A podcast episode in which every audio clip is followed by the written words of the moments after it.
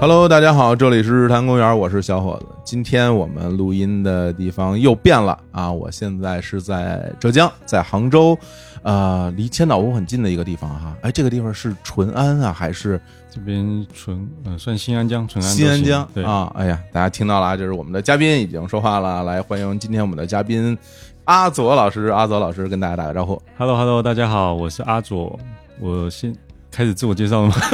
是吗？非常可爱，你可以啊，你就自我介绍吧。嗯嗯，呃，我现在是负责那个农夫山泉探冰咖啡的研发兼品牌，对， 哦，哇，这个探冰咖啡，哎，其实我拿到这个产品的时候，我就觉得，嗯，对我来说就是要学知识了是啊，的，因为那个字我不认识。对，啊这两个字都大家比较不太会去念，对，对啊，碳就当然了，就是一个山一个灰的那个碳嘛。嗯，是的，那个冰是那是两个人吗？还是还是怎么写？对，两个人叠在一起，对，嗯，然后它是通古制的冰块的冰，冰块那个冰对啊，因为我们这个产品的话，嗯呃，它是用冷萃的方式去做的。嗯所以说就是用取这个冰，对，是跟它工艺有关系。啊，然后碳的话，其实也是炭火烘焙，嗯因为我们那个生豆是需要经过烘焙完之后变成熟豆。是对，其实这两个字就代表说我们跟大家是不一样的地方，就是我们从生豆开始自己烘焙，然后萃取是用冷萃的方式。那冷萃的话，呃，我不知道你喝过冷萃咖啡吗？我喝过，嗯对，那你觉得是不是冷萃咖啡它口感会比较柔和，比较平衡？会的会的会然的，后苦也不会太苦，对吧？嗯然后我们就是希望用这种冷萃的工艺去让更多人能够接受这样的黑咖啡，因为大家都听到黑咖啡的话，会觉得、嗯呃太苦，喝不下这样子。对，大家看看啊，这个一个自我介绍以后嘛，顺带直接把产品就给介 绍了。对对，这这个完全就是一职业病，是吧？对对作为一个产品经理啊，一上来什么自我介绍不重要，是吧？对产品介绍才重要，是吧？结果没有自我介今天，绍，你看自介我介绍绍根本产品没有。 咱们还是折回来说说啊，这个阿佐老师其实是呃大家都管你叫什么呃工程师啊什么，你姓陈啊？对大家我姓陈，大家叫你成功，对啊，我觉得我我也叫成功吧。这次也特别有幸啊，然后因为也受到邀请，然后来到了这边，然后今天上午我们还去工厂里转了转，呃，对，对，然后看到很多的特别棒的机器，然后包括筛选的啊、烘是焙的的各种豆子。不过我们我觉得聊这些产品之前，我觉得还是先聊聊你吧，就是因为嗯大可以家啊说一上来啊来了以后就开始介绍产品，感觉就很像电视购物卖里边货的，对啊，什么什么陈总来了，陈总给大家介绍一下产品，陈总哇，这个八新八见很了不起，啊这其实不能那么聊啊。对 对对哎，不过先说说就是关于产品经理，比如在这个产品的这个产品上，这产品你需要做什么样的工作呢？因为我刚才说比较特别嘛，我们是嗯从研发开始做，嗯对，所以我们从整个口味开发，嗯然后到我们还要去选豆子，对，因为我们这个产品是不加香精、不加速溶粉的，所以说我们必须靠咖啡豆本身的风味来呈现给大家。嗯所以说，我们第一个就是开发这个口味，然后再我们要去找这个咖啡豆，甚至我们也是自己烘焙的，对所以要自己确认一些烘焙的一些工艺啊，然后再来是自己萃取，嗯，对，所以整个研发的一个过程还是比较繁杂的。等于就全流程了。呃，对，啊然后最后如果到品牌的话，我们就需要去找它的一个卖点啊，或嗯者跟大家沟通的一个我们品牌的一些想法、啊，或者是一些其他的事情。对，哇，干那么多活儿，公司就给一份儿钱，我觉得 对，感觉有点 亏。没事，就是嗯呃我感觉就是还蛮幸运，就反正做这咖啡虽然是工作，但是也是兴趣这样子。对，嗯，那你原来上学的时候是学相关的这些东西吗？就比如说，我看听起来感觉还挺专业的，这呃这方面的工作。算是相关的吧。嗯，，对，因为我念的是食品科学，食品科学系这样子哇。对，食品科学我太有感情了真的吗？啊，因为我之前。大家如果听我们日坛公园节目比较多的嗯朋友，应该知道，就是我自己是在就是上海，原来叫上海水产大学，嗯、现在叫上海海洋大学毕业。然后我当然我们学校的那种比较厉害的一些专业，一个就是比如远洋捕捞啊啊水产养殖啊，还有一个就是食品专业的同学。然哦后，你是海洋大学毕业我的，海洋大学毕业的，我我在台湾念的也是海洋大学。是吗？我好校 友，你看太好了啊。我们但是我在学校里学的不是啊，我学的计算机。啊然后大家就问说啊，学计算机为什么要在海洋大学学计算机？我说就是电脑养鱼嘛，啊，电脑养鱼，其实根本就不是啊，就纯粹的学计算机。但是我们食品专业的同学，我们大家都非常的尊重他们，为什么真的呢？因为学校每年都会举办那个食品节。哦，然后大家就会把自己做的那些吃的是拿到学校里面摆摊儿，同学们就去吃。然后我们学校好像我不知道为什么，他们经常会做一些饮料，果冻啊，还有那种果粒橙的饮料啊嗯，，是的，啊这些东西，然后就摆出来。然后你要跟那个食品专业同学关系好的话，他们会做给你做完以后就免费先吃先给免你费喝吃啊，对先给你吃，感觉特别好。对，但是说心里话，我其实并不知道他们平时在学什么。我只知道他们最终能做出吃来给我们 吃，就是在真正的学习的过程中，你们会学习哪方面的这些课程呢？呃，其实就像你刚才讲的，因为之前我跟人家说我是念食品的， 嗯，然后很多人说啊，你是不是很会做菜啊？很会炒菜啊，就变厨师那种感哦觉。那我说不是不一不是样啊，那个是念的是厨艺学校的那种，对对，嗯他真的是在念煮菜那种。对，但是我们的话，就像你刚才讲的，就是一般你市面上看到的一些食品、饮料这些东西，嗯我们就是学习说哦，第一个你吃到这些食品必须要安全嘛，对吧？嗯，所以说我们必须要了解怎么样做才可以让这个食品安全。哦，对，中间可能有一些微生物啊什么的。嗯，或者是说我们为什么会坏掉啊？这些东西我们要去了解。细菌的这对个，对对对对嗯然后第二个呢，就是说做这个东西必须要好吃，嗯对吧？那我们就要了解说，哦，在这个加热过程中啊，他们这个食品会有什么变化？嗯那怎么样保证它的一个，比如说吃个肉，煮完之后不会太干，嗯那你会有一点鲜嫩多汁那种感觉。嗯，对，这些就是我们在学习在这过程中的一些食品化学的变化。哦，对，那其实这是从理论到实际应用都会有，呃，是的，是你的们也有相关的那种实验室吧？大家会做呃，是或的，者怎么样？有有实验室。说实话，对，我都不知道他们去做那个果汁的地方应该叫实验室还是叫 叫应该叫实验工厂吧？是对吧对对对对，对它对对它还是像工厂一样，就是比较小型的工厂，在学校里面一般来说都叫做食品加工。哦，对对对实际加对工对对对我印象很深，我记得我们学校里边还有那个就是一个冷库还是嗯什是么的东西，然后有专门有同学去学这种制冷啊，还是呃，对对对对对，因为你对刚才说的就是像海洋大学的话，嗯它一定是偏海洋类的，对，对，那所以渔产这些东西也是嗯比较重要的。比如说我今天这个鱼嗯捕捞起来之后，要怎么把它冷冻起来？对，就是避免说它在冻的过程中冻伤了，嗯对，所以这个也是我们会去学习的部分。啊，对，太好了，这没想到咱们这个 啊，就有刚有好共遇到相的，就有一对点点共同的这个学习经历，是吧对？那想必你们学校也会有一些同学没有头发在那织网， 是吧那没有，没有吗？我们这种容易捕捞系的同学，有时候从海外回海上真的哦回来，对他，因为他们出去时间长了，就是不能留头发嘛，因为没法洗澡，哦， 所以他们就会剃光头。剃完光头以后回来，他们那个网会破，然后就你就看很多学校那个草坪上，大家抱着吉他唱歌什么的。我们学校草坪上是一些秃子抱着网在在在在草坪上织网，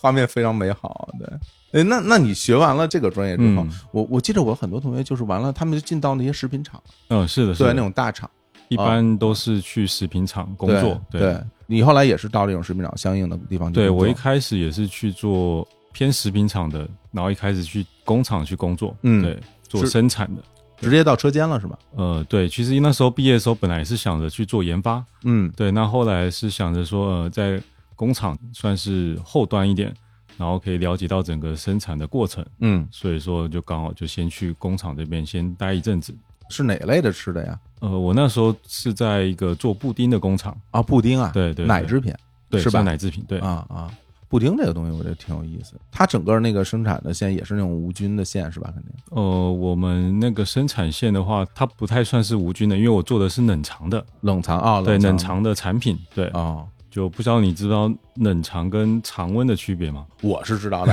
就是你你用更专业的方式来给大家讲讲啊，主要其实就是关于细菌的抑制啊，对对对对杀对菌啊这对些，包括你是否用各种方式进行防腐，比如嗯说风干啊、脱水啊什么的各种各种东西。嗯现在其实比较少用防腐剂了，对对，因为刚才提到说我们东西会坏掉的话，都是因为里面的微生物的问题嘛。对，那像我们食品需要放在常温的情况下去保存的话，就第一个要素就是我要保证它里面是没有微生物的，嗯没有微生物的话，基本上它坏掉的几率就会变小。是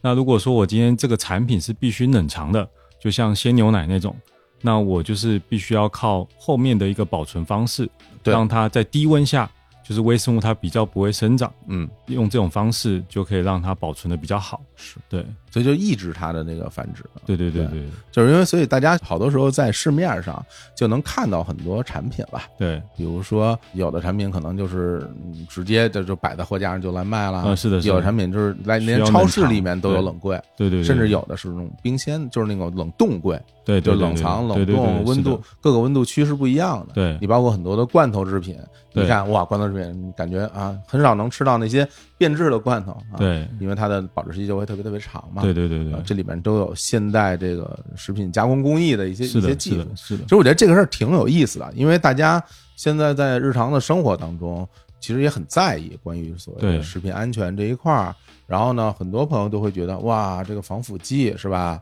添加了防腐剂的东西是不是就不好？对啊，我是不是一定就不能吃有防腐剂的东西？我觉得其实也也不一定吧，就是对，这现种在添加剂现在的其话实真的防腐剂真的加的很少了，嗯因为大部分随着整个科技的一个进步嘛，嗯所以我们都可以靠后面的一些杀菌的方式，让嗯尽量你这里面没有微生物，嗯，那我们就不需要加防腐剂这种东西了。是那你说的一些其他的一些添加剂，我觉得这些都是在合规的情况下，反正国家是允许你去用的。对那它有一你只个要剂在量对对有个剂量，就是在这个安全剂量里面的话，嗯都是可以使用，因为其实它就是一些辅助的一些工具。嗯，所以总体而言，我觉得大家就是反正你在那种正规的超市里面，对买到的这种产品，一般来说都是问题不大的。对，问题不会太大。就是你担心它有什么成分的话，对其实你就去看一下它的配料表。啊，那这个是国家是有规定的，就是你里面加什么东西都得写出来的。哎呀，不是你要说看配料表吧，对于很多人来说，其实就是一个令人头大的东西，就对？不看还好，是吧 一看就啊，看不懂。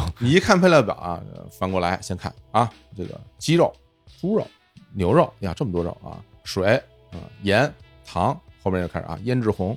是不是日落黄啊、越越后面就看 不懂，对对吧？山梨酸钾，然后现在一大堆各种各样的东西，其实就很多。对其实对于大家来说，看这个就是心里会越看越紧张。对对，你还不如就直接翻过来不看，就看保质期有没有到期啊，嗯然后那对个对真空包装有没有胀袋儿啊对。好多时候是这样，其实那个包装不破损的情况下，一般来说都还 OK 了。嗯，是的，是的，对。嗯嗯但是因为我感觉现在其实越来越多消费者他其实蛮关注这个东西的，是对，啊。那像你刚才讲的，嗯前面的话我们都看得懂，对吧？对，这是因为其实它这个配料表它也是有个顺序的嗯，的要求，就是第一个出现的话，它是里面占比是最多的，比例嗯对，它必须按照它的一个比例去放。然后越后面的话，就是一些添加剂的部分，就是可以不用照着顺序走。所以前面都是你会看过的东西，比如说水啊、大豆啊这种，都是组成这个产品的一些主要的东西。对是，。然后这里边有一个东西，就现在大家关注的反而会更多，嗯，就关于热量这个事儿。嗯是是吧？然后它会基本上有一个单位的刻度，对比如说每一百克，对然后热量是多少多少多少。对对对对，对就这个东西现在它是怎么算出来的呀？这个的话，就是因为你看一下这个营养成分表，就它里面会有蛋白质、脂肪跟碳水化合物跟糖。那这个它都是会有一个标准的一个热量，嗯那我们就是用代公式去把这些热量算出来，它会有一个理论值的一个热量，哦，对，用这种方式去计算这个热量，这样子。哦，主要它其实就是一个算法，呃，对对吧？它并不是说你亲自去一件一件去测的，或者怎么对，因为我们其实所有的食品组成就是我刚才讲的这些脂肪啊、蛋白质啊、碳水化合物，再怎么样都它都是拆分到最小的单元，都是这些东西。嗯那我可以根据这些东西的量嗯来去推算说它的热量应该是多少。嗯，对嗯。那我觉得，其实聊这么多，就是你作为一个就是相关的这个领域的从业人员，嗯就比如你自己在挑选这些，比如刚刚咱们讲的这些食食品的时候，你会去很关注它这些，比如说配料啊，然后或者说你会去看它的这个呃到底有什么东西吗？或者是它整个的这个保存是怎么样的一一种方式啊？或者是你有什么偏好吗？就是说我会去多买一些这些这样的啊，那些样的我不会多买。就讲讲你自己个人的那种习惯呢这个的话，我现在会有点职业病， 啊？ 怎么讲？你说说啊？就是拿到包装第一个，哎，这个是新品，没看过，嗯。然后先转过去看一下它里面加了什么东西啊当然，可能做食品研发的这种，对一些我感觉啊，就大部分做食品研发的都嗯对新奇的一些事物是比较好奇的。所以你会去尝试吗？，对，就肯定各种只要出来这种新的东西，哦，然后或者说它的一个口味搭配是你以前没想过的，那我觉得想吃吃看，哎，这个搭配起来到底是好还是不好，嗯，本身就会有这种好奇。对，嗯所以说一般我们是看到新的产品会第一个先拿起来看，然后可能肯定会买回去喝。嗯啊，肯定会买回去喝啊，对对，肯定要啊喝的，因为想知道说，哎，大家的一个方向是什么？对哦，那公司可不可以报销啊？像你这种行为，报销，因为有时候就买一瓶 的话，其实会，我个人是比较懒得回去处理这种文书的东西。 对，哎，不过现在因为大家喝到很多饮料，因为都会讲那个就是无糖，其实是一个大趋势嘛，嗯，是对吧？好多时候就是无糖，然后等于其实所谓无糖就是不再添加传统的蔗糖了，对，然后用很多其他的代糖什么的，然后这是一步一步的这种东西，我觉得是不是你每一个类的你都会尝试过？对大部分的只要是不同的饮料的产品，我们都会去尝试。嗯这个也是一般做食品研发最常做的事情。因为我们其实定期需要在市面上收集一些呃相关的一些竞品回来，呃喝看看啊，然后来品尝一下这样子。嗯但是我们其实我们又是比较特别的，嗯，因为刚才提了嘛，我们是不加香精的嘛，所以其实我们的竞品反而都是挑一些咖啡店，因为我们所有的咖啡的风味都是必须从咖啡豆来的，嗯所以我会去了解，哎，咖啡店他们这些美式啊、拿铁啊，嗯他们咖啡在这些里面是怎么呈现这个风味的，嗯所以我感觉我们跟其他的会不太一样，我们还会去关注一些咖啡店的一些走向。啊，反正说了半天咖啡啊，因为刚刚在讲嘛，你一开始工作，然后就到了这种做布丁的这种对对工厂对对对然后后来是什么原因就是转到做咖啡这个这个领域？感觉哦这两个东西差的还有点远。对，嗯因为其实我那时候刚毕业去工厂上班嘛，工厂第一个要求就是说它必须要稳定，嗯整个产线稳定，那整个大家的工作的一个状况其实都是偏向稳定的感觉，啊，所以那时候会觉得好像我才刚毕业，然后就已经快过上退休的生活的那种感觉，就不好是吗？ 现在就年轻人就都想赶紧退休呢，是我吗跟你讲，就是会觉得好像嗯，太固化的感觉哎了。呀，还是年轻的嗯对，然后那时候就刚好公司有一个研发的一个岗位，嗯然后那时候我就说，哎，那我去试试看。啊对，所以就转到这个技术岗位去做咖啡的一个烘焙。对啊，那你那咖时啡候烘焙懂吗？这些东西那时候是不懂的，那就一从头学起呃，对对 对对，啊，有人带的，那时候其实烘焙的部分，我们同事因为大家也都不是专业的做这个的，主要都还是做这种饮料研发的。对，那为什么我会去做这个咖啡烘焙这一块呢？是因为就是那时候供应给我们咖啡豆的厂商，嗯就其实它时不时就会会涨价。那我们这时候就想，哎，那不行啊，每天就被你这样掐着这个哦，掐着这个东西，那所以我们说我们有这个技术，就干脆自己来了，等于那那时候也没有要也没有要自己来，就是说、哦我们有这个技术，嗯你不能太过分的去涨价，啊，那不然我们其实有这个技术可以自己去做的。嗯对，那时候只是存在着这样的一个想法，嗯所以才开展这个项目的。那后来后来做的就是说，因为我们有专门在做餐饮的一个通路，那后来就是把咖啡豆也卖出去了，所以公司才开始哎关注这样的一个技术。嗯那后来刚好来到这边，嗯其实咖啡对我们我之前那个公司也是蛮体量蛮大的，嗯，所以想说那就是从烘焙开始做这样子。哦对，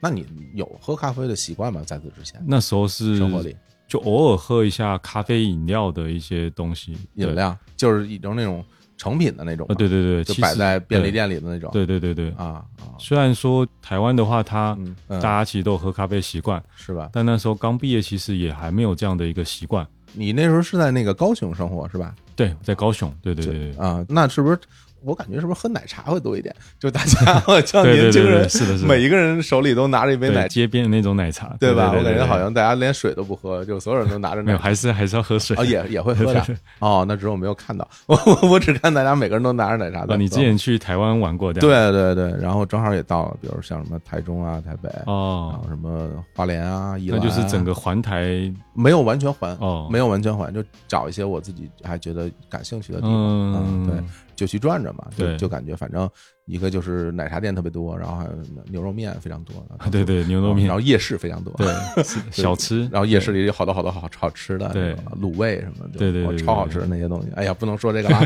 真的。嗯馋死了。对，然后就说回咖啡啊，那其实你自己其实没有喝咖啡的这个习惯，对，，那时候是没有喝咖啡的习惯，嗯刚去没多久嘛，同事就在他们就在做日常的工作嘛，嗯，品评咖啡，然后就是自己烘完了，然后就开始吃对对开对始，尝我们了要是吧去做一些品控的动作嘛。啊，那品完之后，其实大家就开始讨论啊，就是说有的人就说啊，这个带一点坚果的调性，哎呀，然哇啊后另外一个就说啊，这个尾段可能有点点茶感。哎呦，然后我就想说，我喝完之后，我都觉得都还是咖啡味。 对对对然后我我能分辨的就是，呃，这个稍微不苦一点，嗯，这个稍微苦一点。对，对我能分辨就这个，嗯然，后就觉得怎么有这么多形容词在描述这些咖啡这样子？是啊，所以那时候我后面就是觉得，哎，既然我要做这个工作，那我想说要深入了解一下。嗯下班之后，我就一个人就在坐在那边开始喝嘛，嗯就想说，哎，他们说这边有坚果调性的，或者这边有茶感，那我就是想到坚果是什么味道，然嗯，后我就照着喝，渐渐慢慢的可能会去抓到那个感觉，哦对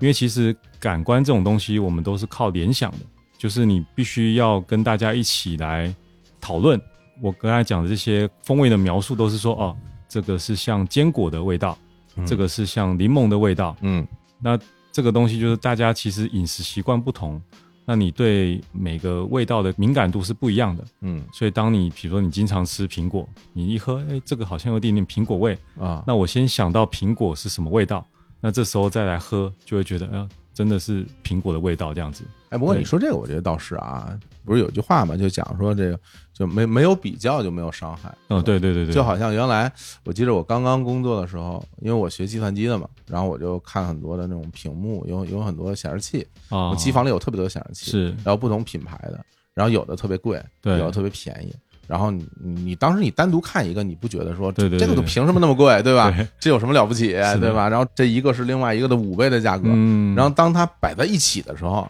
你就能看出不一样了， 你就感觉哇，这个东西它的确是，比如说它在暗处的那种表现力，很多地方如果是黑的，那个可能这一台就黑成一团 了，但那个那台里边黑的里边，你能看到啊有不同的明暗，就哦对，整个它的这种饱和度和宽容度都特别不一样，是它的，一对比就能发现，你不对比就发现不出来。是的，所以我是觉的得像咖啡这玩意儿，估计也是这样，就是你喝的多了，然后你你好多杯摆在这儿，你一个个尝，对对对你可能会觉对得对有细微差别，对不然的话，你觉得喝到嘴里都是咖啡味儿，就都是都是的苦嘛，是的这有什么了不起呢？对那你那时候不得找点什么专业人来教教你吗？就是你光凭自己，我觉得也不太行吧。对，那时候啊其实我们、对我们那时候公司来说，咖啡嗯这个也是初期的一个项目嘛，嗯所以说也是请了当时的一个咖啡师冠军，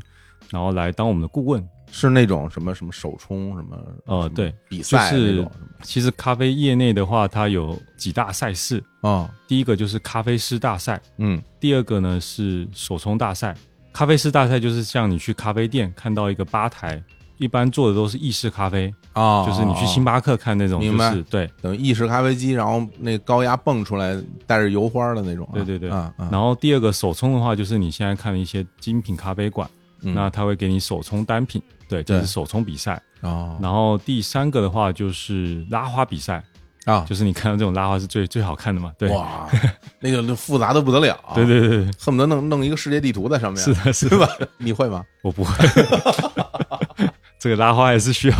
需要时间去学的。 好嘞，好嘞，咱慢慢来吧，我们哦慢慢学。然后还有啊一个就是烘焙比赛，咖啡烘焙比赛，嗯，然后还有一个就是杯测比赛，我那么多比赛，啊对，就是五大赛事。哦，然后这个其实现在是已经形成一个全世界的一个比赛，嗯所以比如说像中国的冠军的话，他可以代表中国去世界去参加这个比赛。这么厉害，对，哦，所以你当时找了一个就是冠军的咖啡师呃，对对，来当我们的顾问。当顾问了，对教教你们怎么弄，对，然后那时候因为刚好他是那一年的冠军，嗯所以说他也正在准备他要去参加世界比赛的一个事前的一个准备，嗯就找我们去做一个呃，我们叫做临时的一个评委，坐在他他面前，算是帮他练习有人坐在你对面那种感觉。因为哦其实呢，咖啡师比赛呢，它不是你想的说我今天把这个咖啡做得最好喝我就冠军了，哦，它还有一个是我整体的一个表现，就是演示，这个也哦算在它的一个分数里面，形体了是不是？的哦表对演了已经属于算是一种表演。对，哦因为你今天去一间咖啡店，嗯走进去之后，这咖啡是很酷的，给你一杯咖啡，对他就跟你说这是最好喝的咖啡。嗯那你喝的时候，你肯定可能你会觉得好喝，但是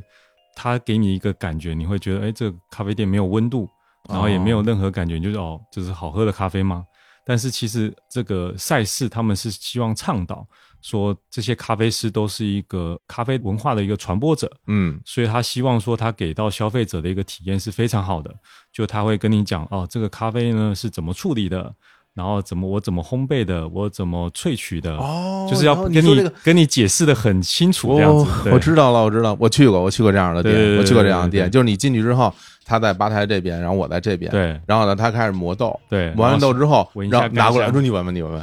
然后对吧？然后举过来说你闻一下，你看是不是有什么什么的味道？对对对，对我我当然要说有了，我也不能说没有，我花钱 了一百块呢。我说有有有有有，然后然后收回去啊，收回去，然后在那儿冲，然后说你看这个纸，好像还跟我讲说这个用用白色纸还是用棕色纸，我忘了。哦对绿纸那种，对绿纸，对他说对他说对，这个不同的纸也也嗯也有不同的影响，是是他也没有是他他说没有完全的什么好或坏，然后给我讲很多的知识，然后说这个豆子是哪儿哪儿来的，它生长在海拔多多少米啊，然后这个东西它怎么弄，然后就说了一大通，然后最后。摆在你面前，他说让你看，你看这个颜色啊，这个琥珀色，你看，你看这个阳光下，哇，你闻闻这个香气，我感觉啊，真的就是我要告诉自己，嗯，真的好喝，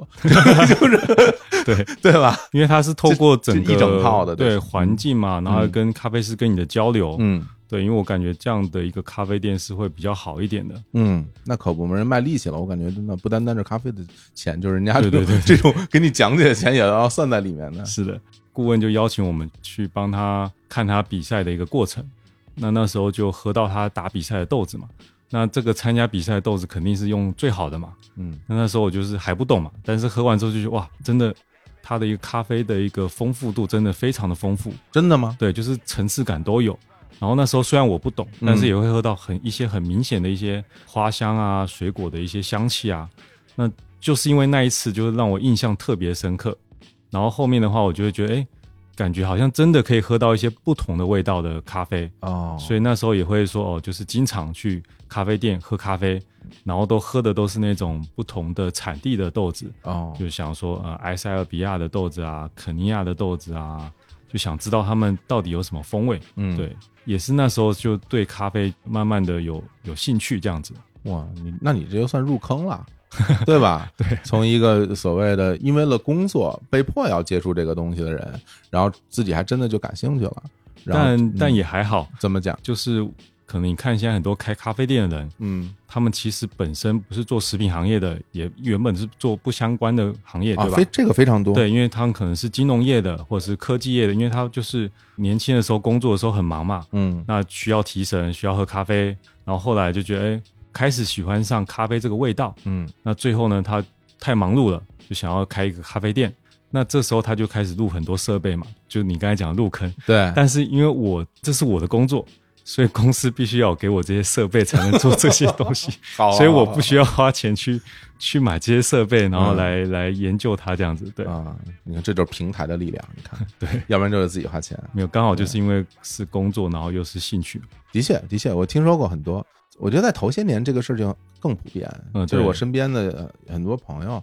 大家有时候聊天儿就会说起来，说哎呀，感觉工作压力很大，是然后很没意思，是的，然后就觉得自己就这么一天天的工作下去，很快自己就岁数很大了，然后也不知道自己在做什么。对那时候我经常就是你跟他们聊天儿，你问他，你说哎，那你你未来你想做什么？对，有很多人的回答说我想开一家咖啡店，是的，啊，或者有人回答说我想开个花店啊，反正都是一家看起来很闲适的店，整个生活会感觉慢下来的那种啊对感觉。对，慢下来，然后坐在里面，然后无论是看到漂亮的东西，还是闻到非常让人舒服的气味，对对对对对然后我觉得这样生活很好。对当然了，大部分人如果真的去做这个以后，发现啊，它不是，它只是是个的买卖，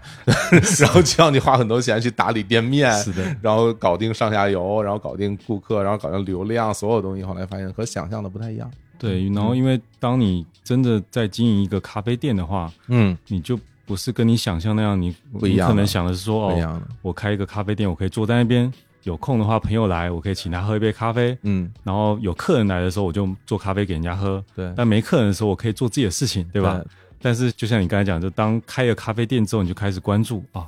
我今天只卖了五杯咖啡，对，没客人的时候， 你你只能焦虑，你不可能对对做自己的事对对情，对你可能会想为什么没有人来？ 是的，是的，对，然后我也想一天流水，我有多少钱亏对了所？以会可能会跟那时候想象的不太一样。对对，但你就是跑了那么多咖啡店，就是你嗯后来不是喝了很多吗？，对最后自己有没有自己的偏好了？就是你那个时候比如说我我更喜欢偏酸一点的啊，或者焦香味多一点的啊，嗯或者哪个产地的啊，或者是那种处理方式的啊什么的。你当时后来有自己的这种呃味觉的偏好了吗？嗯，那时候其实就是尽量去尝试不同的味道。嗯那时候也其实也大部分都是我们叫做咖啡的第三浪潮。这怎么讲？第一浪潮的话，就是在一开始的那种速溶咖啡粉，对，这是第一浪潮。然后第二浪潮就是星巴克这种偏意式、偏深烘咖啡的这种。然后我们所谓的第三浪潮的话，指的就是精品咖啡，啊，一般来说都是会带一点点花香、水果香气，嗯所以说它一般都是走比较浅烘焙的啊那它的一些酸度会稍微高一点。嗯，对，那时候其实喝的比较多都是这种偏酸度高一点的，但是现在其实会尽量趋向说尽量能够平衡一点，不能太酸，然后也不要太苦这样子。嗯哇，你说那个酸的，我就印象特别深。我记得当时在北京哪个地方啊，开了一家咖啡店，反正是一个人流量很大的地方。嗯，是然后呢，当时市面上最红的就是蓝山嘛，啊，对对对蓝对，山。然后我们就说，那哎不行，要尝一尝啊，喝一杯什么蓝山咖啡，印象特别深，八十块钱，八对十块钱一杯。然后我说来一杯，感受一下。然后人家就最后给你冲了一杯蓝山咖啡，然后我喝到嘴里，我感觉哇，好酸啊！ 这个当时的心情就是说，嗯，这个东西怎么这么酸呢？对。对后来又喝了一些所谓的那些比较贵的咖啡，但总体人感受都是说啊，都是偏酸的。都是很酸，对，都是很酸。然后我当时就心里在想，我说是不是这是一个一个 fashion，对 吧？它是不是一个风潮？是啊，是不是做成这样的，是吧？高海拔地区产的豆子，嗯然后这种偏酸的才是真的好的。嗯其实我不太笃定它一定是真的好的，但是哦我会觉得它可能是当时会觉得很流行的那样一个风味。因为其实我们刚才讲就是所谓的精品咖啡，嗯嗯，它是在一个美国精品咖啡协会，他们有制定一个杯测表，这个里面他会去根据这个咖啡去打分数，嗯打完之分数只要超过八十分的话，就能够称为是精品咖啡。那刚才提到这个酸度这个部分，它是在这个打分里面是一个项目的，嗯，所以说代表说他们是很看重这个酸质这件事情。对，那刚才讲到为什么大家会喜欢这种比较浅的咖啡呢？嗯浅烘焙的咖啡，咖啡豆你知道有浅度烘焙、中度烘焙、深度烘焙。对，那越烘越往后面的话，其实它的一个咖啡的一个味道都是单纯的一个焦香味。对，那一般来说，所谓的一个地域性的风味，嗯比如说花香、果香，都是在前段这个部分比。较鲜活的部分。对，嗯那刚才说到这种酸质，因为愉悦的酸的话，都是类似这种跟水果结合在一起，啊，比如说对柠檬的酸质啊，嗯苹果的酸质啊，所以说带一点点酸的话，是可以让你有感受到这种水果的感觉，嗯。所以这也是比较偏好的酸。是啊，就好像刚刚咱们俩在那个工厂里，对对对啊对对中午的时候你给我冲了一杯，然后大家都一起来喝，然后就是那是一个秘鲁的豆子啊、对对对对对然后我觉得那个酸度就很高嘛，对，当年会觉得这个东西不是很喜欢，是当，然这些年我会越来越觉得啊、这种这种风味儿比较鲜活的，然后对比较有这个地域性特色的，我自己会很喜欢。 对，但是我觉得更令我羡慕的是，就是你你们自己亲自到这些地方去，呃，对对，这个对事儿就令人就觉得非常羡慕了。对，你是们的说说跑到什么巴西啊、埃塞俄比亚呀、然后秘鲁啊去去寻找这些豆子，对对对对，对，哇，这过程你必须给大家分享一下。对，首先就是在你真的去到这些地方之前，就是因为你是工作原因去嘛，对，然后你个人之前去过吗？没旅游去过，没有去去哦过，。没去过。哇，当时得知要到这些地方去，什是什么样的心情？其实不同的地方会有不同的心情，比嗯如说像巴西，巴西是现在呃世界上最大的一个咖啡生产国，嗯那所以说那时候想的是哦，知道巴西的一个庄园是很大的。嗯而且是感觉是比较偏热情的，比如说巴西，大家想到是森巴舞啊，嗯对啊什么的，然后足球很厉害啊，是这啊样子，对进了球都要跳舞的。嗯对，然后就想说，哎，去的话应该是比较现代化的那种感觉吧。嗯，嗯嗯对，我们去到那个巴西的最大的城市圣保罗，发现整个城市其实还蛮脏乱的，哦对，因为感觉那边其实治安也不太好，啊，所以那时候带我们去的人也说，你们晚上尽量不要太晚回去，然后也不要到处跑这样子。圣保罗也这样的。对对对对，之前有一个纪录片，也不是纪录片吧，嗯算电影，就是那叫什么《上帝之城》，嗯，然后讲的就是里约热内卢的那个哦，里约，对嗯里约的那个样子。然后你会看到，因为它有个山嘛，啊，就是那个贫民窟的那种嗯贫民窟那个，个都在山上嘛，对对对然后对下面就就富人区嘛，然后感觉就两个世界很不一样。那像圣保罗也是这个样子吗？对，我就觉得虽然是有那种比较大像城市一样的那种建筑嗯物，但是感觉你就看到那些墙嗯壁上都会有涂鸦的，所涂以鸦就代表说其实治安没有太好。是吧？对，然后听当地的人跟我们说，就是他就指着一个最高的一个建筑说，你嗯看那边有一个涂鸦，当地的那种黑帮他们就在那边做一个标记。 嚯，就是说，你看我可以在这边涂鸦，哎就呀代，表我视力很好这样子，对，哦，那你那你到那儿以后心情怎么样？会紧张吗？就蛮紧张的。 蛮紧张，然后，但是因为咖啡的庄园都是在嗯郊外嘛，在郊外，因为我们是飞机搭到那边去，然后在嗯在那边停留一天，然后隔天就要去咖啡的庄园了，所以到了庄园你就觉得哎就是比较乡村的那种感觉就是完全是郊外的样子啊，对对，吧完全是郊外的，就也其实没有什么城市化因的样为子巴吧。西也蛮大的嘛，对对对我其实到不同的地方，通常都还是搭飞机去移动的。嗯那一次，其实我们去巴西去了整个巴西的三大产区，嗯因为其实咖啡不同产区它的一个风味会不太一样，嗯所以那一次我们其实是跑遍了整个巴西的产区，然后去找我们想要的豆子。那在去之前的话，其实我也知道说哦，巴西的庄园是很大的。嗯你猜猜看，比如说我们今天从这个庄园的门口嗯开车到中心，大概要开多久？到中心啊对，中心点，啊，还不是说完全开出去啊？，对，不是开出去，那我就使劲猜吧，对吧？嗯我夸张一点猜，我才开一个小时 呃，一个小时有点太久。 啊，比我想没有那么大。你看，哎呀，你看我还我还我还夸张了啊，那那但呃半个小时差不多吧，差不多，差不多，差不多，对，啊啊啊，就是半个小时才到他们的一个中心点。嗯，那非常大了，对，因为嗯其实我本来想的是说大，我还看得到边界嘛，嗯，但是那个大是我看不到边界的。那对它这么大，全种的是咖啡吗啊，？对，全部都是咖啡，那它是人工成分多还是或者还是机呃械都化是成？机械采收的。都是机械采收对的，，因为哦巴西为什么可以成为世界最大的一个咖啡生产国，就是因为它第一个它的地形的关系，因为它的咖啡都种在高原的上面，所以说它不是山地，对，它不是山平地，它对只是对对海拔高，对所以它可以集体采收，是这样吗？对，因为它是平地嘛。啊，啊，那其实只有在巴西，我们可以看到这样的一个场景。嗯那像埃塞俄比亚、跟秘鲁还有云南，嗯，对我们中国是有种咖啡的地方，那是就在那云是南，对，对，都是在山上的，嗯，所以那个都必须靠人去采因收为是的。山地的，对对对哦对哦，那它这个的确是比较占便宜了，对，这不仅能够种咖啡，还能踢足球，我 看，对吧？那个那么那么个平的地超级大，超级有没有大人？踢球？ 没有，没有吗？ 因为你就是一路上 旁边全部都是咖啡树，然后就种的哦很整齐嘛，嗯，因为他们要机械采收，嗯所以那个机械就是有点像你去洗车那种感觉。它一个筐，嗯然后它就开过去，把那个树上面的果实全部打下来，然后再哦把那个果实收起来。这样的，，对，那树不会被破坏，呃，树不会，而且它甚至还可以调高度，因为像我们那个巴西的那个咖啡树，应该最少有三米吧，三米到四米高，那它那个豆子是长在最高处吗？还是没有，它是都会长。都会长？但是你一定是最靠近顶端的，是先成熟的，因为它光照接受比较多。哦，对对对对那对，咖啡的话，它就是说，它其实一个我们咖啡有叫咖啡樱桃的一个称号，嗯，因对，为它成熟了之后是变红的，呃红果，对红果。嗯，那所以说那个机器它可以调整高度的，哦，就它先采上面的，然后接着过了一阵子之后再来采中段的，哦，然后最后再采下面的。哇，这个听起来非常厉害啊！对，所以说它才可以最大规模的去种植咖啡。哦，对。那你比如你到那儿之后，然后他这个庄园里面不就都是这种咖啡吗？对，他采完这个鲜果之后，他肯定要处理啊。对对就对，比如说像日晒啊，或者水洗啊，或者蜜处理，或者怎么样怎么样。那如果是晒豆子的地方，岂不是非常的壮观了？已经是的，啊，因为我们用的就是那个巴西的，我们那个黑咖啡，嗯，，对，就是用的是巴西蒙特艾格庄园的豆子。嗯，那它本身就是一个百年的一个精品咖啡的庄园，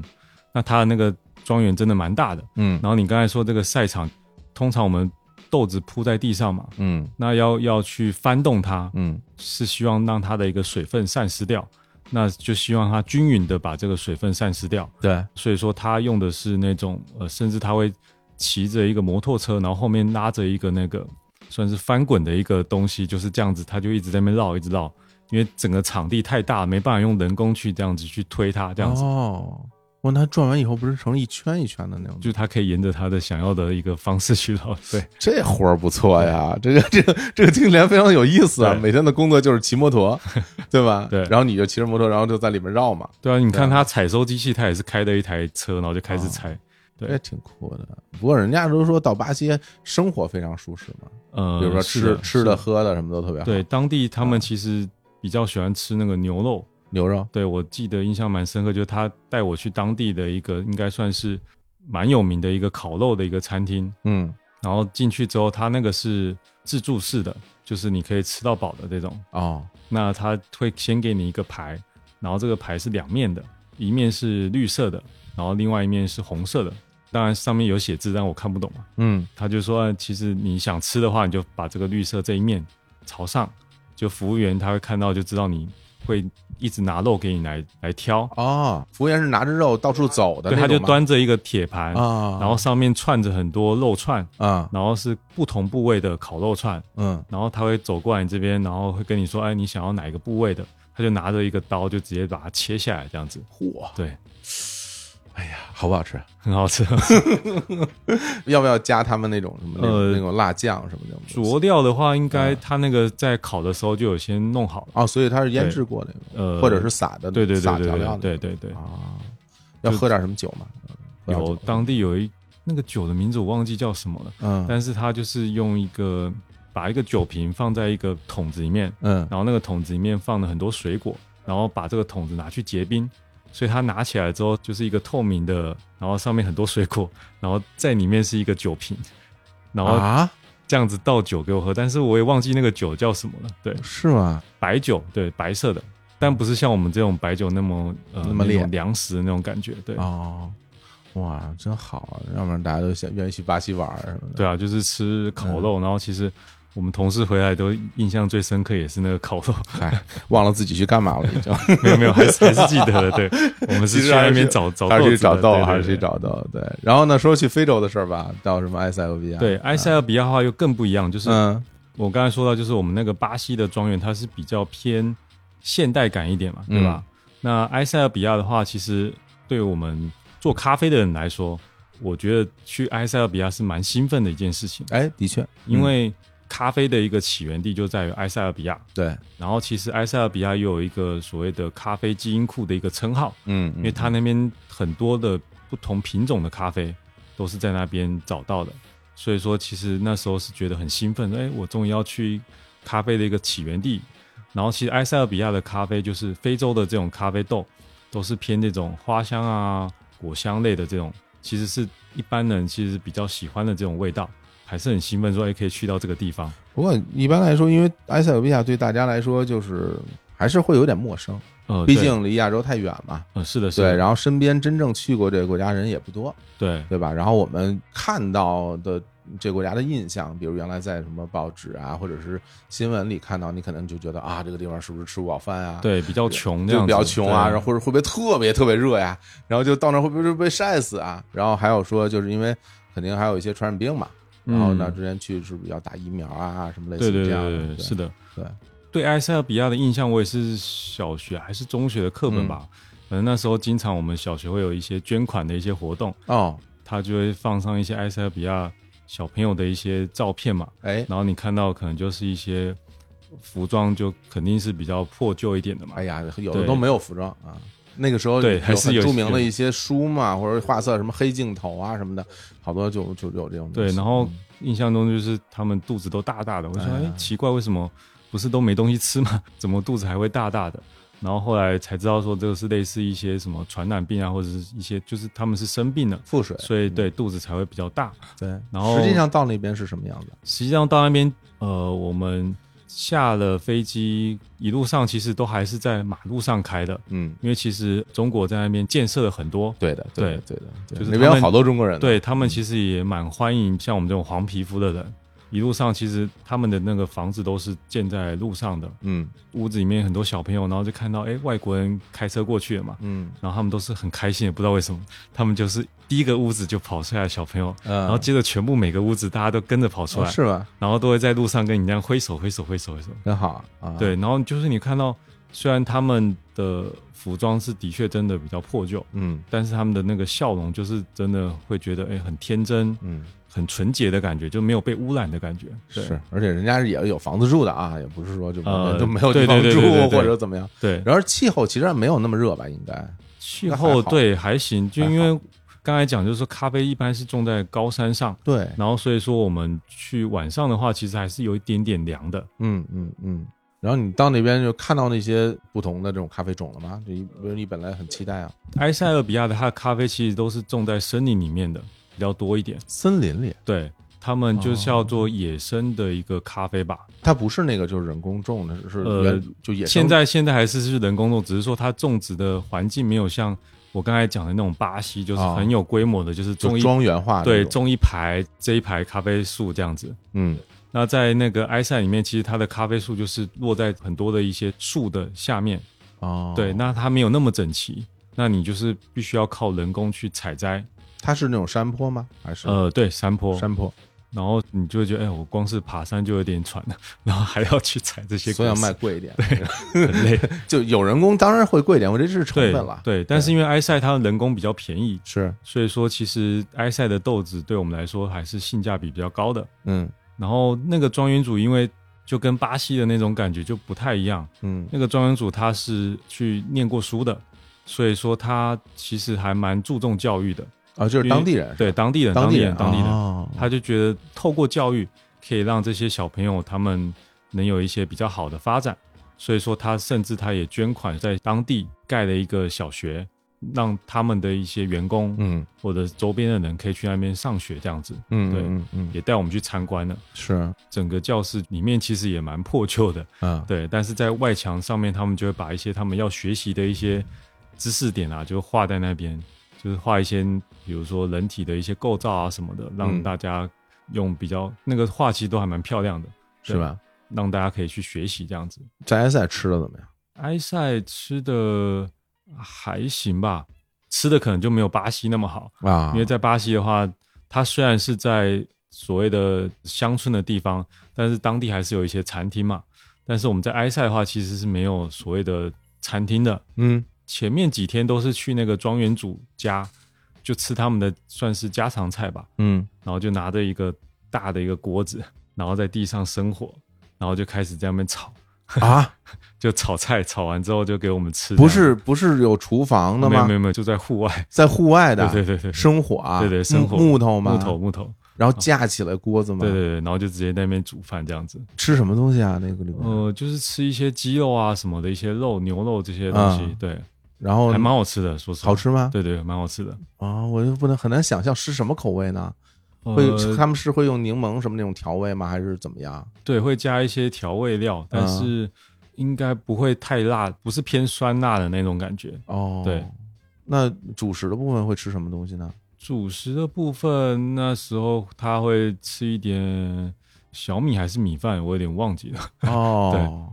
哎，这很难想象啊，就对是因为我也不知道他们应该吃什么，对，但是你跟我这么一说，我总感觉啊，就吃这些啊，对 啊就。是跟我想象的好像有点不太一样。对，然后其实嗯因为当地人，其实他们喝咖啡也是有这个习惯，那一定对他们有点就像我们去那种欧洲一样，你去意大利的咖啡馆进去，大家其实喝一个浓缩的，喝完就走了嘛，嗯，所以大部分都站着喝咖啡嘛，对吧闷一个，对。嗯，然后他们埃塞俄比亚当地的话，如果有客人来的话，他是会直接现场炒咖啡，嗯，然后磨咖啡给你喝。哦，炒的那个步骤对它都是现场来的，对，它的炒的话也是我刚才讲，像煮菜那种嗯的锅子就平一点，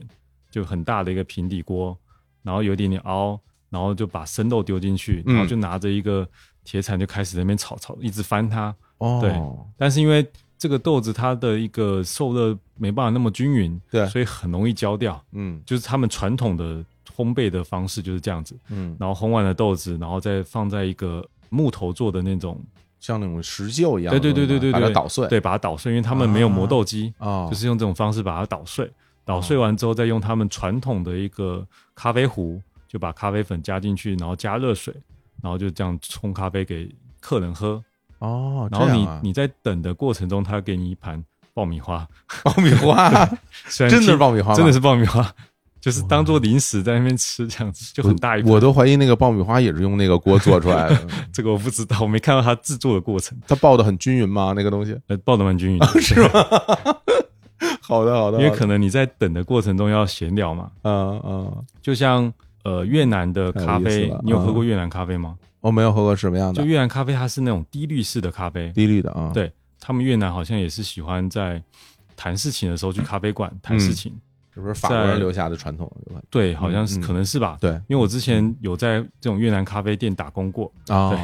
就那时候还没有接触咖啡，就只是单纯为了打工去去打工。嗯对嗯嗯然后他就是给你一个低滤的咖啡，然后下面会有那种炼奶，嗯，然后旁边会给你一杯绿茶，哦因为就是他需要等他时间滴完，哦，所以这过程中会先放一杯绿茶给你喝，哦就是你们可以先喝的绿茶聊天，嗯对，就跟那个爆米花，我觉得是应该是一样的事啊情，。等着，对就像海底捞给你做个美甲一样啊，对对对对对对对，是一个意思嘛，对吧？对对大家对在等待的时候，那怎么办呢？对对吧？我听说有的朋友啊，一两年都没有真正去过美甲店了 啊，到底都直接去那边啊，对啊，非常值。但海底捞可能不见得吃几次 啊，对，对哎，但是口味怎么样？口味你感觉好吗？就是埃塞那边的口味偏很浓郁的感觉，就是他用这种方式做出来的咖啡，对很浓郁是吧？，对，哦，你喜欢喝吗？你觉得味道是你喜欢的味道吗？我觉得会有点太重了，太重了是吧？，对，哦，因为其实我本来想象的是说，去到埃塞俄比亚我可以喝到更多、更不一样的咖啡，更好的咖啡，对吧？嗯但其实说实话，他们好的咖啡都出口出去了。嗯他日常需要喝的咖啡就会偏呃口粮类的那种感觉，啊。但好的精品豆，其实在我们国内都喝得到。哦，对明白了，明白了。哎，不过这个好像是一个挺普遍的现象，对就是在很多东西的原产地，对你吃到它或者喝到它的时候，它的味道一般比你平时就是你在其他地方是吃的是的喝的时候会浓一点儿。咱就不说别地儿，就比如说在杭州吧，对吧？然后大家就说哇，杭州龙井特别好嗯是的对吧？然后你自己啪啪啪跑到龙井村啊，那对边有很多茶楼，你对当时说来喝一杯茶吧，啊，人家给你拿一个玻璃杯，然后放哇放那么多茶叶，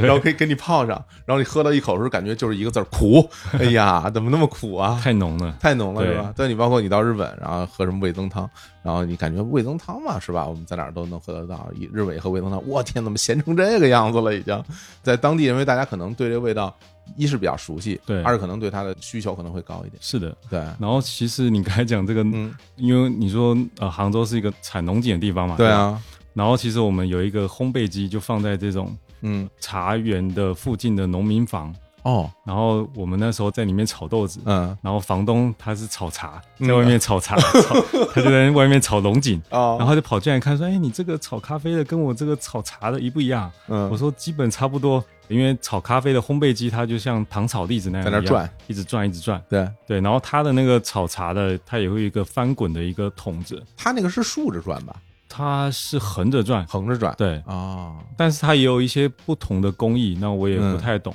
然后我就好奇嘛，因为我烘完咖啡我就出来看一下，说：哎，嗯那个房东你在在炒茶？他说嗯对。然后我说：“那你这个怎么样知道什么是好的龙井或怎么样的？”嗯他就给我两把，嗯他说你看哪个是好的龙井，我这边看看半天看不懂，嗯然后他说这个是比较好的，我说为什么？他说这个芽比较嫩，嗯，然后它的叶片比较完整，哎然，后说这个就是比较好的龙井。我说哦，就是他跟我解释完之后，我才知道对什么叫好的龙井这样子嗯，对。嗯嗯，就蛮有趣的，就外面在炒茶，我里面在炒咖 啡这样。他那个还要戴着个手套，然后在那儿用手炒呢，呃，对对对对对嗯，然后你看那个埃塞那边，感觉也是这种纯非常复古的，用手对对对是对吧？用个铁锅什么的，对挺好玩儿。我觉得这个经历也非常的有意思对啊！啊，走到了这个真正的原产地，对觉，得好像甚至于对于喜欢咖啡的人来说，它就像那种圣地巡礼一样了，对吧是的，是的，对是的吧？对，对。当然，你们光去的地方之后还有秘鲁是吧？嗯，啊是的就，主要是去这三个地方。就是我们在产品还没上之前，我们就先去了一趟巴西跟秘鲁，嗯就是我们想去找一下比较好的一个豆子，嗯对。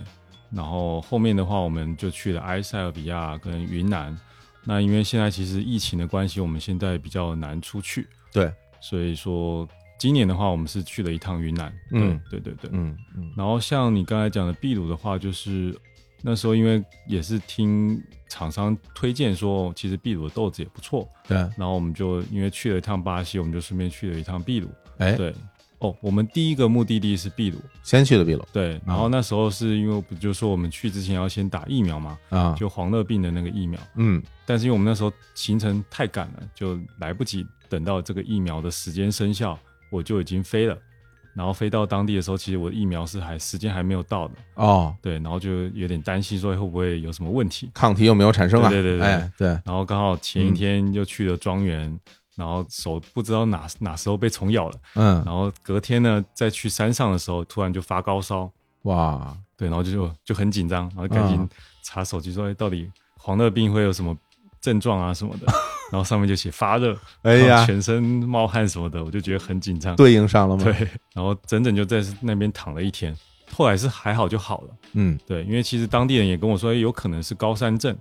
所以他们也给我用一些当地的那种呃药草泡水，然后哦他，说有高山症的人喝这个就就 OK 了。等于到那个高海拔地区高原反应了，对等对于对是对对，啊啊啊啊对高原反应，对高反啊，没关系了，反 正总体而言你就待了一天，反正身体又恢复了。对，躺一整天，然后就冒汗，整个被单、床单就都湿透了，这样子，对，哇，还是蛮紧张的，因吓为坏了。对嗯，从来没有过这样的经验，对对，所以你看啊，这下回再去的时候，就要等到他那个疫苗 时间时间对够了再去，对或。者测一下抗体是抗的体水平。然后去秘鲁的话，还有一个比较有趣的当地的事情啊，对，嗯，就是想到秘鲁的话，你会想到什么啊？秘鲁啊，对当当然最著名的羊驼了是吧？啊，对对对，对？吧？啊还有马丘比丘嘛，马丘比丘对，啊，羊驼就是当地的最重要的一个动物。它第一个，嗯它们其实有几种功能，第一个功能就是帮我们载运东西，嗯对，它可以驮东西这样子。嗯然后第二个就是它，它有另外一种品种的，它的毛会比较多一点，对，就有点像绵羊那种，嗯就它的毛可以来做毛衣啊，做什么的。嗯然后第三种就是他们会吃它，是然后它除了吃羊驼之外，他们还吃一种比较可爱的叫呃叫豚鼠吧，是豚鼠，对对对对，就这两个都是他们的主食。哎，对，我们之前日常公园来过一个秘鲁的嘉宾哦啊，秘鲁一小就有哥跟你讲过这个事情，讲过这个，而且他们不单单吃，他们还拿那个豚鼠做那个祭祀或者是算命啊，哦，你这知个道？对，算命啊，这个我不知道，对他们还会用那个，然后反正是场面比较血腥啊。对啊呃，那我们那小哥在节目里讲的啊，就讲了嗯他，因为他也是秘鲁人，哦，然后也会说中文，然后在节我目还会里说中文，，对聊了聊，因为他在中国做生意嘛，然后嗯哦，讲了点那边的所谓的啊大家的这种比较迷信的东西， 这也挺有意思。然后像现在其实很多咖啡师他们也都开始喜欢往产地去跑，嗯那我觉得这个又是一个更好的一个方式去串联起产地跟消费者的一个之间的关联，嗯因为咖啡师知道什么咖啡是消费者喜欢的，嗯然后他们去跟庄园主说，哎，这个就是你们种出来的咖啡，我冲给你喝。嗯那消费者是喜欢什么样的咖啡？我觉得这样是串联起更多的一些桥梁吧。啊，我觉得这个事儿真的挺有意思的，就因为包括你自己亲身去经历了这些地方，然后你见到了这些地方的风景，是对吧？啊的，然后你也看到了这些地方的咖啡是怎么生长的。于是，就像今天咱们俩一起到你们的那个咖啡的那个工厂，然后有那个储存间嘛，然后你给我讲这个是来自巴西的，对对对对然后这个是埃塞俄比埃亚的塞俄比亚的什么的，然后他们都装在一个个的麻袋里。然后我在看到这些一个个装着豆的麻袋的时候，给我的反应就是啊，这是来自不同产地的里边的生豆。但是我相信你看到的时候，其实你都能想到啊，这个地方当时的那个风景是什么样子的。对，对，它在你的脑海里是有画面的。是的我，觉得，既然你做这个工作，其实真正的走到那边去看一看，还是真的很有必要的。之间的感情是不一样的。对。而嗯且其实你会发现，就是当地有一些人就是在默默的在为咖啡这个行业在付出。嗯像我们今年去的云南，就是那个云南的庄园主，其实他也嗯就很纯真的就跟我说，我就是把一个瑰夏品种，嗯就现在是最贵的一个咖啡豆，很火啊对瑰夏品种，嗯它就种在云南，然后它就种在海拔可能是一千八百公尺的一个高度，他就说、哦我就想知道这个品种种在这边是什么味道，就他哦他就是一个很纯粹，就是喜欢咖啡的一个人，然后就会让你觉得哎、很感动，就是其实每一个产地都有这样的一些人在默默的在为这个咖啡这个付出，对是的，是的，是的，尤其是在咱们国内，然后在云南种咖啡对这件事儿，我之前也跟身边的朋友们请教了一下，啊他说其实是很难的一件事儿，因为还是会冷，嗯对啊还是会冷，然后这温度太低了，其实对于咖啡来说是很致命的影响。对就大家能够把这些树成功的在云南种下来，然后能够产豆什么的，那其实也经历了特别多的努力。对，因为其实咖啡真的蛮怕冷的，怕冷，像今年就巴西他们就受到一些霜害，所以整个应该说咖啡的一个期货价格都往上涨。嗯因为巴西他们的一个产量，刚才讲它是全世界最大的嘛，嗯所以它的产量会影响整个咖啡的一个贸易的一个价格。对，嗯嗯，反正说了这么多啊，又从你最初的这个整个的经历，然后又讲咱们到这些地方去看咖啡，然后最终反正今天的产品已经摆在我们的桌上了、啊，嗯，是的，然后现在把它拿过来，然后呢，我们现在要要上上课啊，给大家提提问。为什么要提问呢？啊，首先这个“探冰”两个字呢，那我不讲呢，我是不会读的。啊嗯我现在已经会读了，啊是然后它的含义我也明白了啊，对，然后然后我就转过来是吧？我们看一下它的配料表，哎呀，这个很有意思，这因为这个配料表写的就是水，然后自烘阿拉比卡咖啡豆，对然后呢碳酸钠，对然后咖啡因含量多少多少多少，然后就没了。对，就没了了。。哇，对就是纯粹的咖啡，就是也不是那种还原液，是吧？嗯其实有的对时候你买到那种咖啡饮料，可能它是那种咖啡冻干粉，然后还原的那种。对，就是一般我们做这种罐装咖啡的一些原料，嗯它可以有几种，一种就是生豆，嗯然后第二种就是咖啡豆，然后再来是咖啡粉，嗯然后再来就是呃咖啡液，嗯还有就是你刚才讲的速溶粉，这对些都是可以做罐装咖啡的一些原料。对，那很多公司都是用这种速溶咖啡粉啊，或者是咖啡液去做原料，嗯然后我们再用一些香精的方式去修饰，嗯让它风味的一个丰富度更好。但是我们就是不加香精嘛，所以就是我们必须完全靠咖啡豆嗯，本身的风味去来呈现我们的产品。对。那你们最初为什么要做这种？我觉得咱说难听点儿，其实很费力啊。是的，对啊，你比如你自己去找豆子，对，然后最后还买回来，对然后这些生豆，然后你就要增加成本啊，因为你要存储。是的，是对吧？的，然后你还要自己买机器，然后自己烘焙，然后整个所有事情都要自己做。那折腾了这么半天，那你们就是为什么要坚持做这样的事情呢？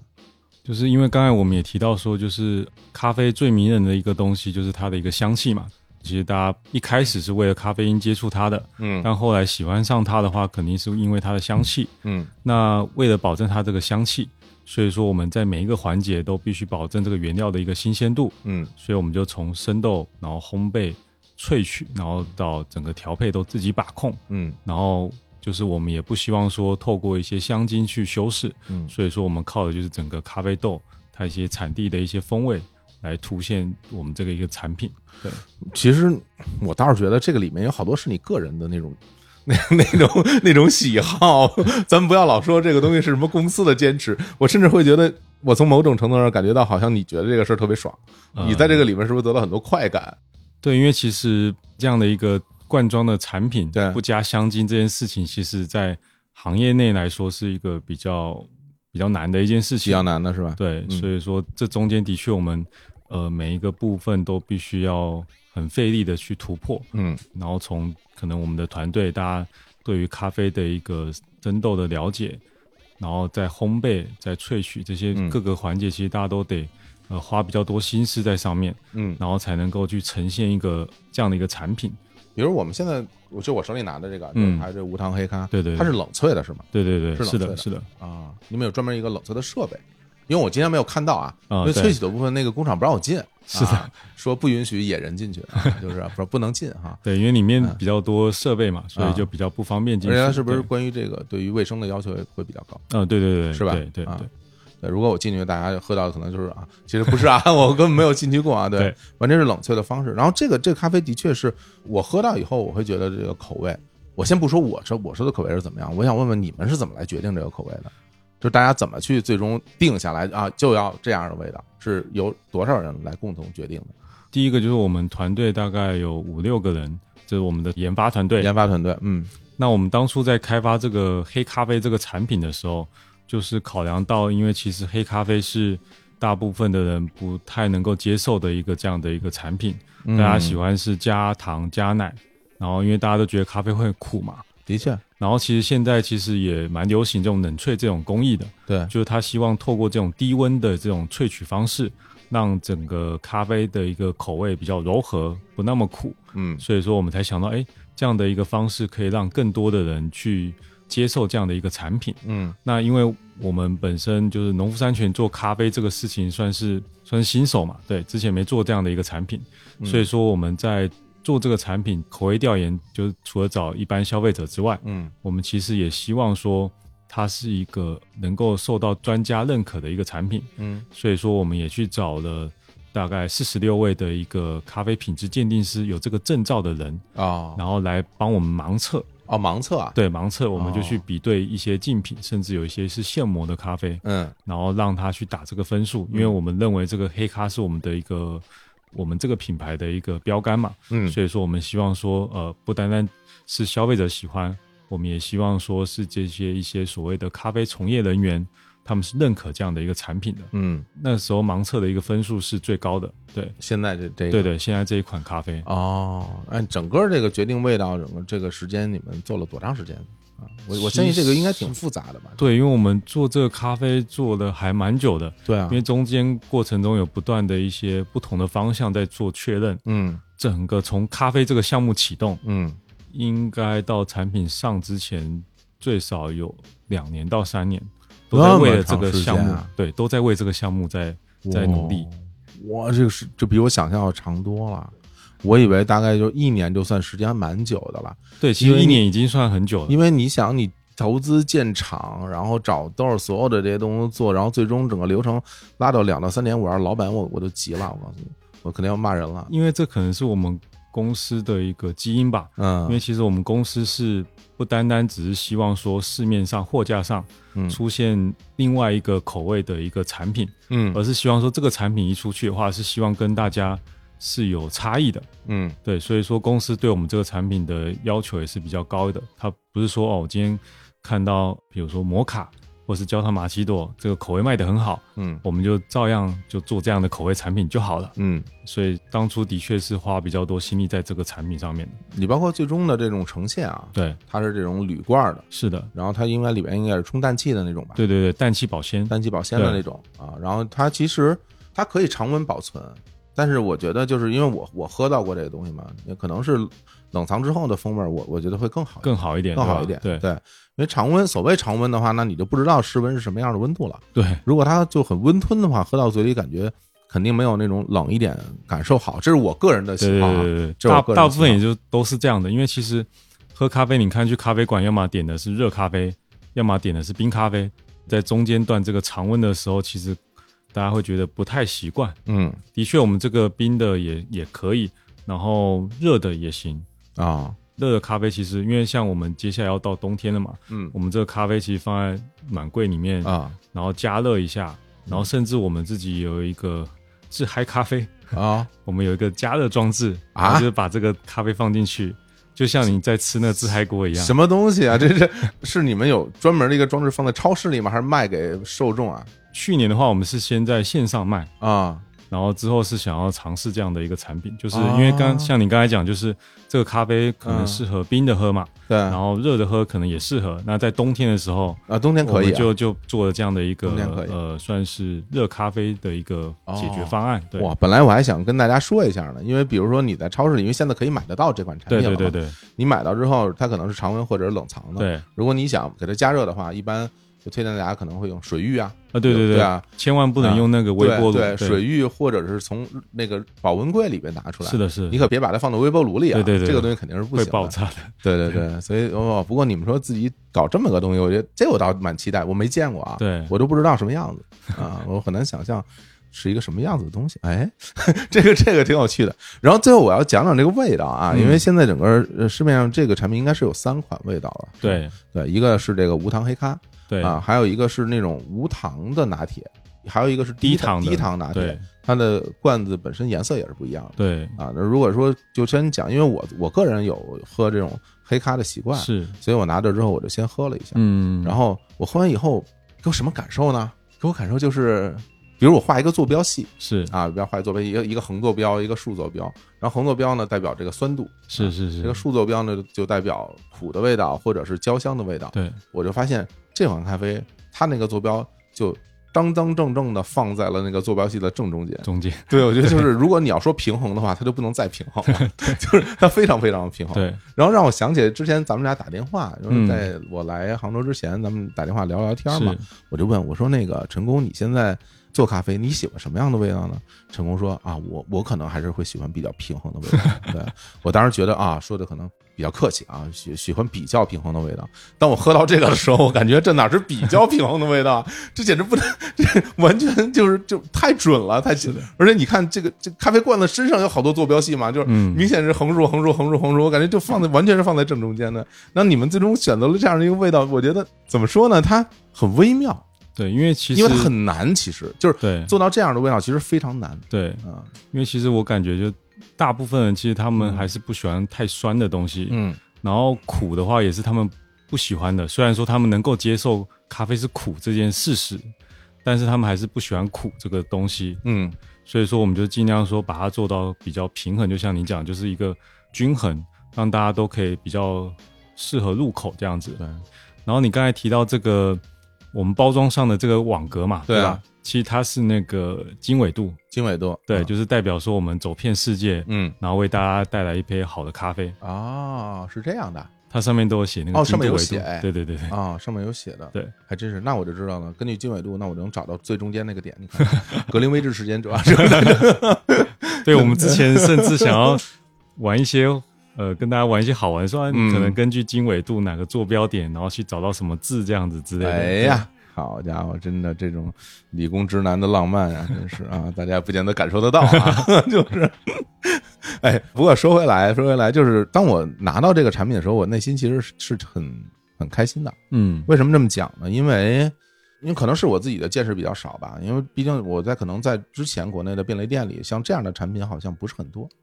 对，对，这种纯粹的咖啡原液，嗯，是首的，先一是咖啡原液啊，不是还原，然后第二就没有添加，不含糖，不含香精，然后也不含奶，对，就纯粹的黑咖啡对。然后而且是这种铝罐儿，然后淡季保鲜的这样的产品，其实不太多。对我甚至我可能不，你让我现在想，我想象不到其他的。但前些年我到日本旅游的时候，像这样的产品，其实在日本其实是很对对多的，对对对而因且为感觉它已经很多年了。对，因为日本它是一个比较早接触咖啡的一个国家嘛，对，而且你能够听到一个非常标志性的声音，就比如说，你看啊，就是因为很多人从便利店买了东西，然后走出店门口，然后他就会店门口开始喝了。比如你买了饮料，啊如果你买了一瓶啤酒，你打开就噗啊，对，如果是一个茶饮料，那就是其实就是你听到滋儿滋儿滋儿在拧啊，那对个塑对对料的对声对音，但是这个铝罐拧开的声音非常特别，对它有嘎巴的一声，对对，嘎巴一声。然后有的时候我站在便利店门口，因为它会有那种吸烟处嘛，啊你在那儿是抽烟，你听到别人的声音，你就你就知道那个人出来买了一个什么 东西。对，然后他们一听，哦我一听到这个声音，我就感觉啊啊，买了个咖啡。回头一看啊，还的确是，就是这个其实是在日本的那种便利店也是非常常见的一个产对，品，就是你刚才讲它，你其实有充氮气嘛，所以一对打开会呲一声。对，，呲的一声。我们这个其实你一打开呲一声，就会马上闻到那个咖啡的一个香气。嗯，而且我会觉得，就是就我为什么会喜欢这嗯样的这样的产品，并不是说因为咱们俩今天 聊，我跟你说我喜欢这样的东西，而而是的确，比如我自己喜欢喝咖啡，但有时候生活也挺忙的，嗯然后你说我在家冲一杯，我不是每天都有时间，是的，甚至比如说我到了下午的时候，我想喝一杯的时候，可能你也没有这个条件对，去冲一个，然后那个时候呢，比如你你你走到一家咖啡店里，你会发现里边好多人，要排队。我一看到好多人我就烦了， 我就不想去了， 是对，而且就是。这个冷萃这个东西，它不是老有，对，有的时候它没有，对，因为啊它产量通常会比较少，对，它不是老有可的，能你下午去的话，一般都会没有的。包括好像冬天的时候，好像这种冷萃供应的也很少。对对对，比如你喝到什么每日鲜煮什么的，那是没问题，热是的然后你是的想喝到凉的就没有。然后这个时候我就想到说啊，那个便利店里如果有这样的一个产品，我去买一个，嗯，然后拿出来马上就喝到。我说这个其很实方便。其实说心里话，我对于它的整个风味儿，我我个人对于整个风味儿没有那么高的要求。嗯，是或者我不需要它有一个非常明确的一个味道取向，嗯啊，然后因因为对我来说，它可能是就是在那个时候给了我需要咖啡因的这样的一个一个需求，嗯，是的，对，所以就是嗯如果有这样的东西在便利店里的话，它就会让我觉得很安心。嗯，这种安心感，我觉得其实是一种，嗯，在城市里生活人的这种安心感。是的。举个例子啊，就然后这些年到处出差，有的时候到了那些陌生的城市，哦，对，然后说实话，我有时候吃饭的时候，我有点会犯难，因为可能你到这儿以后，首先你你可能没有那么不熟多，没有那么多时间，然后你又不熟悉，对你不熟悉以后，然后你又我吧，我其实是属于那种我吃到难吃的东西我会生气的那种人， 然后然后然后就说不这太烦了，本来就想吃个东西，然后就会很生气，最后你选来选去，我可能就会选择麦当劳，嗯，对，这样的产品，因为你知道它是什么味道，就它一定是稳定对的，对对对对，然后它一定是可靠的，对，它一定不不会和你的想象有太多的偏差，甚至比如我之前去什么约旦什么大沙漠里，嗯，然后当你回归到城市的时候，你发现那边那边有星巴克，你的心情啊， 哇天，那个心情就感觉自己我从原始森林里走出来 了，我终于能够回归到现代社会了，就是会有这样的感受的。可能也是因为就是从小你在城市里长大，或者你在城市里工作时间蛮久了之后，你你适应这样的一个东西。那我觉得就像这样的一个咖啡，就这种产品，嗯，它就是那种默默无闻，但是它非常可靠，它在你身边，然后你随时伸手就能拿到它，然后它永远不会让你失望，是它的就是一个永远是以这样的一个姿态在等待你的这么一个嗯对好像一个熟悉的朋友的一个嗯角色，是的，对，我就会觉得很安心嘛。这嗯个是他给我的那种感受，就很直观的感受。然后我我相信，就是大家其实，在生活里面，如果说因为这个挺逗的，我我之前接到这样就是咱们这种合作的这个事儿嗯是之后，然后我身边的朋友聊天儿，他们还说哇，说那个这这我特别喜欢，说我我喝了好长时间了，因为这个上市是不是有一段时间了？对，它是一九年的十月那时候对上的，对，他说我我喝了很长时间了，但是也没见过有什么推广，啊感觉他们这个品牌是不是不想推广啊？对， 那不那不是，那你那你你来负责这个推广这事儿，你为什么不推广？我问问你，为什么不为什么不做这样的 事情？呃，这个问题就比较难回答。 我想推广太呃好了吧。我想 推广，哎呀，我太开心了，把嘉宾给问住了。 你想推广，那你对我想对啊推，那广为什么不推广呢？嗯，好像没有看到太多的这种，因为我也是今年才刚接触这个品牌这个工作的，嗯做品牌这个就肯定是一个新手，对，嗯嗯嗯。然后也不太知道说品牌要做什么工作，哇，这个很真诚的啊对回答了，嗯但是我觉得就是我知道这个产品的好在哪里，嗯也能够想象说到底消费者就像你刚才讲的这种、嗯，呃消费者使用这个的场景，场景对对，就像你讲，可能是它是一个我不想排队等外卖，可能要三十分钟或多久，我等不了。嗯然后我想要一个品质稳定，可以解决我现在的一个咖啡因的一个需求的一个产品，对，这是我我能想象中的一个给消费者给的一个这样的一个产品。嗯那至于说推广这个部分的话，其实我们也还在思考，因为其实这样的一个产品对消费者来说，它可能像你你比较喝过嗯这种现磨咖啡的人，嗯你可能能够知道说，哎，这个产品的品质跟咖啡店是有点类似的，或者你能够关联在一起。对，但是，一般如果我只是单纯的喝，就是一些罐装咖啡的一些消费者，他是不能理解为什么你要给我一个不加糖、不加奶，嗯对吧？他说，嗯，我、这个太苦了。对，就算我们刚才，就像你刚才讲，已经把它做的比较均衡了，对吧？非常已经平衡不苦了。非常不但是其实对不喝咖啡的人，他一喝很苦，我不喝。回到你对最初刚刚接触咖啡的时候，嗯你也会觉得它是苦的，呃，因为对你对吧？对你像你是的，是的，对是的我在我在我们最初接触咖啡的时候，我们对它的认知就是啊，这个东西是咖啡，对，或者说我们喝一口啤酒啊，这个东西是啤酒，它有一个味道的方向，但我们现在才能给出一个感受，说啊，是没的有那么苦，所以我们就是也还在想说，呃，到底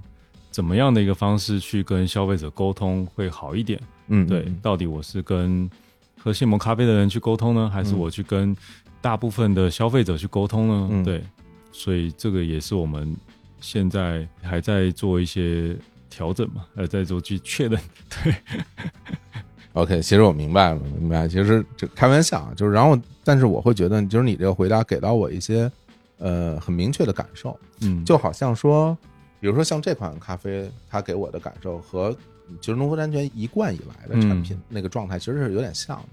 就是给人感觉就很安心、很可靠，但是又不是那么张扬，或者是一定要打出什么噱头来。比如，比如说你走进面店，我买想买瓶水，那你就买个农夫山泉，肯定没有问题。有的时候我想补充一些维生素，那我可能就会选择维生素的产品，比如水溶 C 或者是 NFC 那个那那种产品，我伸手就拿了，我就很喜是欢的。对，然后所以就是我会觉得，就是有的时候，比如我走进便利店之后，我可能脑子里都没有在想，就没有我没有在想说我啊我要挑什么什么东西，哦我可能在想着说一会儿我要把我要录音的提纲完善一下，然后我一会儿要把我的节目剪完。带着这样的心情，我就走进去了。然后，嗯然后就是以一种肌肉记忆甚至下意识的行为去打开冷柜，拿到我想要买的东西，嗯，是然后走到柜台去结账。对，结完账，哪怕你走出去的时候，你打开它，你开始喝的时候，你可能脑子里想的还是你的啊，对对那对，些还事在情想自己的事情，对对对对，对吧？我觉得就是如果说在我们的生活当中有一些产品是这样的存在的话，其实会给我们带来那种非常可靠、熟悉、了解，嗯我都不用为你动脑子的这种东西。这样我觉得是一个特别好的一种人与产品、人与包括我觉得说大一点就是人与城市生活这种相处的关系。对嗯，是，对，如果在我们的生活里面，可能这样的东西其实是它默默的在我们身后，其实有很多很多。对，它才对支撑起来我们在这个城里生活的那种所谓的城市生活便利的这种状态。大家老说啊，在城市生活里感觉很很方便，那哪里方便呢？啊，如果你要列举很多细节的话，其实都是由这些一点一点一点的细节累积起来的，嗯，才对才带给我们这样的一个生活的状态。是，对，所以我是很喜欢这些这些东西。然后包括今天来到工厂去看的时候，我也会觉得哇，就是一个产品，然后在这样的一个这么现代化的这么一个工厂里面生产出来，给我感觉就是。我作为一个消费者，我可以不去理会你们是怎么做出来，我只要我只要能够 方便的拿到它，是的，方便拿到它就好了，对啊，大家在做着自己想要做的，应或者应该做的事情。嗯，对，这个感受是很好。行吧，我觉得今天，嗯、其实也浅浅的聊啊，因为嗯有好多细节我还想跟你多聊聊呢，就关于就是你在海外，是，然后就是看到各种各样的东西，包括今天你看你拿那个豆子，然后还在讲说啊，你看到一百零八度的时候它会崩开了，对 对吧？啊。然后拿出一个，说你闻一闻这味道啊，然后听听分开那个声音，其实很好玩的。我希望有机会能够再来，然后可以啊，可以啊对，啊欢迎，在欢边迎，玩一玩，对然后啊也逛一逛，看一看啊对，，因为其实时间也也比较匆忙嘛，对，对。OK，那我们今天要不然就聊到这儿啊好，也好特别感谢那个成功啊，嗯，谢谢谢谢啊，大左老师啊，